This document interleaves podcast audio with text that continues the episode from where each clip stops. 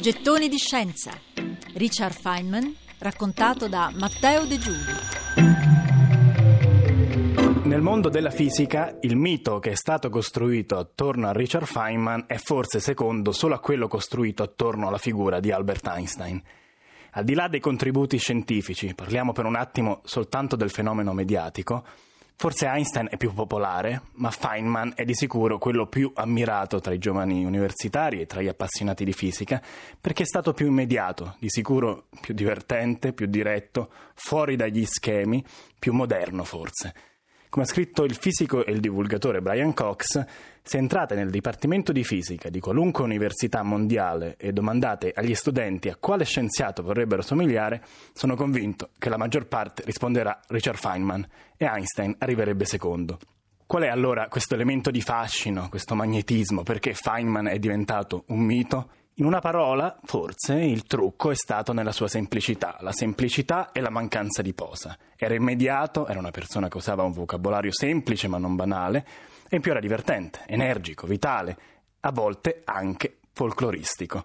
Richard Feynman sapeva suonare il bongo. Cosa c'è di eccezionale in questo? Nulla. Però è un elemento del mito. Se cercate su YouTube ci sono decine di video di uno dei più grandi scienziati del Novecento che suona il bongo come un pazzo.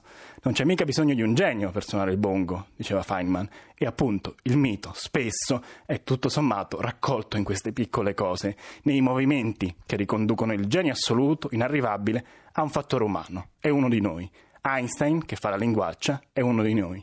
Feynman, che si diverte a tamburellare, è uno di noi.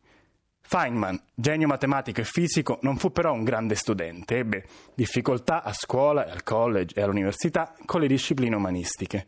Nel giudizio del comitato di ammissione alla Princeton University si legge: non abbiamo mai fatto entrare nessuno con punteggi così bassi in storia e in inglese. E lui ammette: non avevo molto tempo per imparare, non avevo molta pazienza per le scienze umane.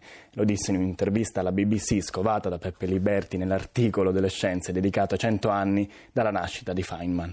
Faceva fatica a scrivere Feynman, forse aveva un'intelligenza istintiva troppo veloce, non aveva la pazienza di leggere narrativa.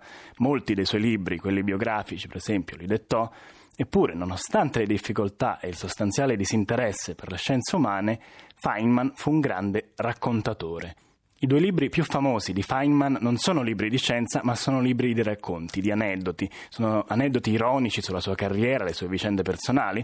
Sono scanzonati a partire dai titoli. Sta scherzando mister Feynman e che ti importa di cosa dice la gente? E ci sono anche testi totalmente a servizio della costruzione del mito nella sua bibliografia, libri come Le battute memorabili di Feynman, uscito in Italia per Adelphi, quattrocento pagine di aforismi, citazioni, brevi racconti, estratti di lettere.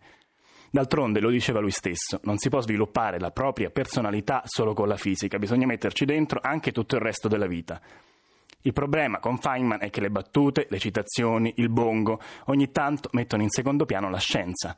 Come racconteremo nel prossimo gettone, invece, non esiste solamente il personaggio Richard Feynman, ma esiste anche e soprattutto il fisico Feynman, premio Nobel nel millenovecentosessantacinque e uno dei maggiori fisici teorici del ventesimo secolo.